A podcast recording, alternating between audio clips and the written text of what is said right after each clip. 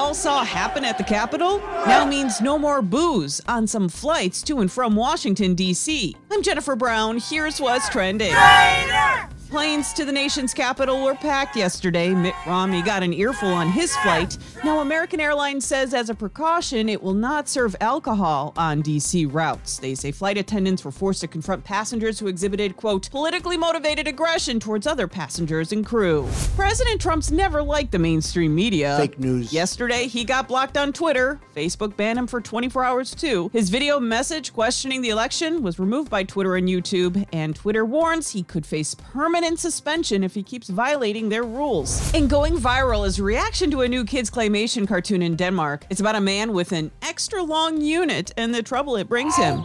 In one scene, it's so long it gets tied to balloons and carries him away. Danish parents say the show is too perverse for young kids.